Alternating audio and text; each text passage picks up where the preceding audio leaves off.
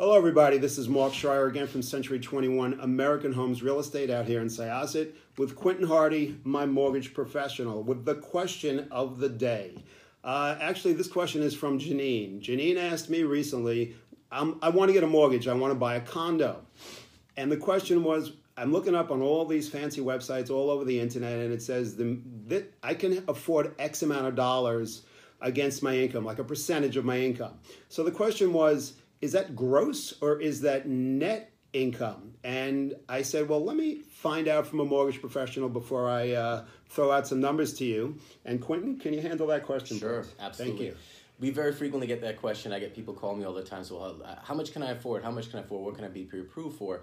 And to me, I think that's the wrong question because it it's not how much you can be pre-approved for by the bank, but how much do you really want to be pre-approved for? And sometimes that's more than you want or less than you want. But think about it this way: the bank doesn't know or care if you are putting money into your 401k or your IRA or saving for retirement. The bank doesn't know or care that you want to go on vacation and that you're going to need money for that. So when we do our calculations, we're not taking into account that your daughter is taking karate and that your husband, your your your uh, son is in the chess club, and these things cost money. We, we don't care if the last week of the month you have to eat ramen noodles because there's no money left after paying for the mortgage. Nothing against ramen noodles. Nothing against ramen. I, I like ramen noodles, but my point is, you don't want to ask the bank how much you can afford in your budget. You have to figure that number out, because what the bank is going to do is we're going to figure out something called debt to income ratio (DTI). Basically, it's a math problem, and we're going to figure out how much can you afford based on your income. Just use an example, 45 is a, is a good debt to income ratio on conventional programs. So if you had, let's say, $10,000 a month income gross, then we're going to look at 45% of that, 4,500, and we're allowed to use $4,500 to handle all of your financial obligations. Now, your financial obligations might include a car loan, student loan, boat loan, motorcycle, uh, credit card, minimum payments, uh, maybe another mortgage, investment property, whatever it might be we're going to subtract all of those payments out of your 4500 and whatever is left is what you can use for your mortgage. So that almost comes, even though it's a gross number, you're netting it yourself by doing these deductions. Correct. Right. We're going to figure okay. that out. Now, that 45%, if you have poor credit, you might not be able to get a 45% debt to income ratio.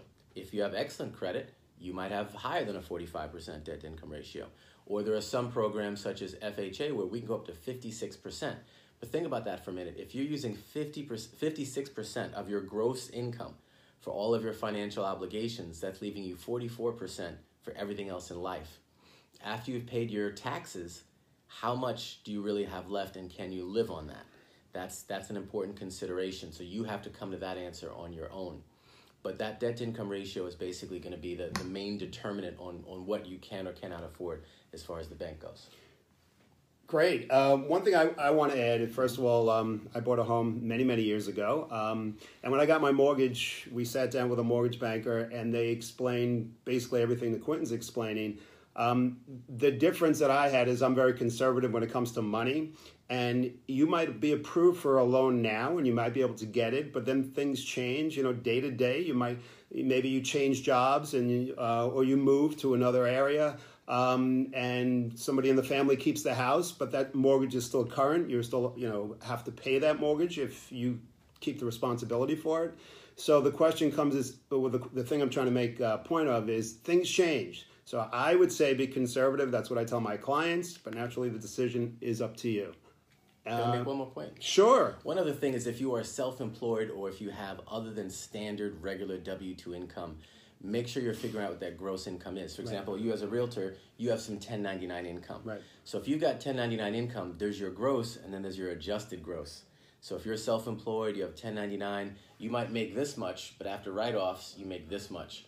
The bank is only looking at this much. So sometimes I have people tell me, "Oh, I make, you know, I'm making 150,000 a year." He goes, "Well, yeah, but your tax returns say you make 50,000. We have to go off of that number." So make sure you understand what your adjusted gross is. If you have a side business that is losing you money, that might uh, impact you as well. I had a guy who was running some uh, side business where he was losing about $10,000 a year. So when we talked about his income, he told right. me what his paychecks were, but he had some other income where he was actually, it was negative income. So make sure you're speaking with a professional rather than trying to figure this out on your own. Um, you might want to just do some you know homework on your own, but eventually, yes, you are going to want to speak to somebody who can figure out your real numbers for you. Okay, thanks. Uh, if you want to contact myself or Quinn, I'm going to be putting up all the information at the end of this video. And thanks again for watching.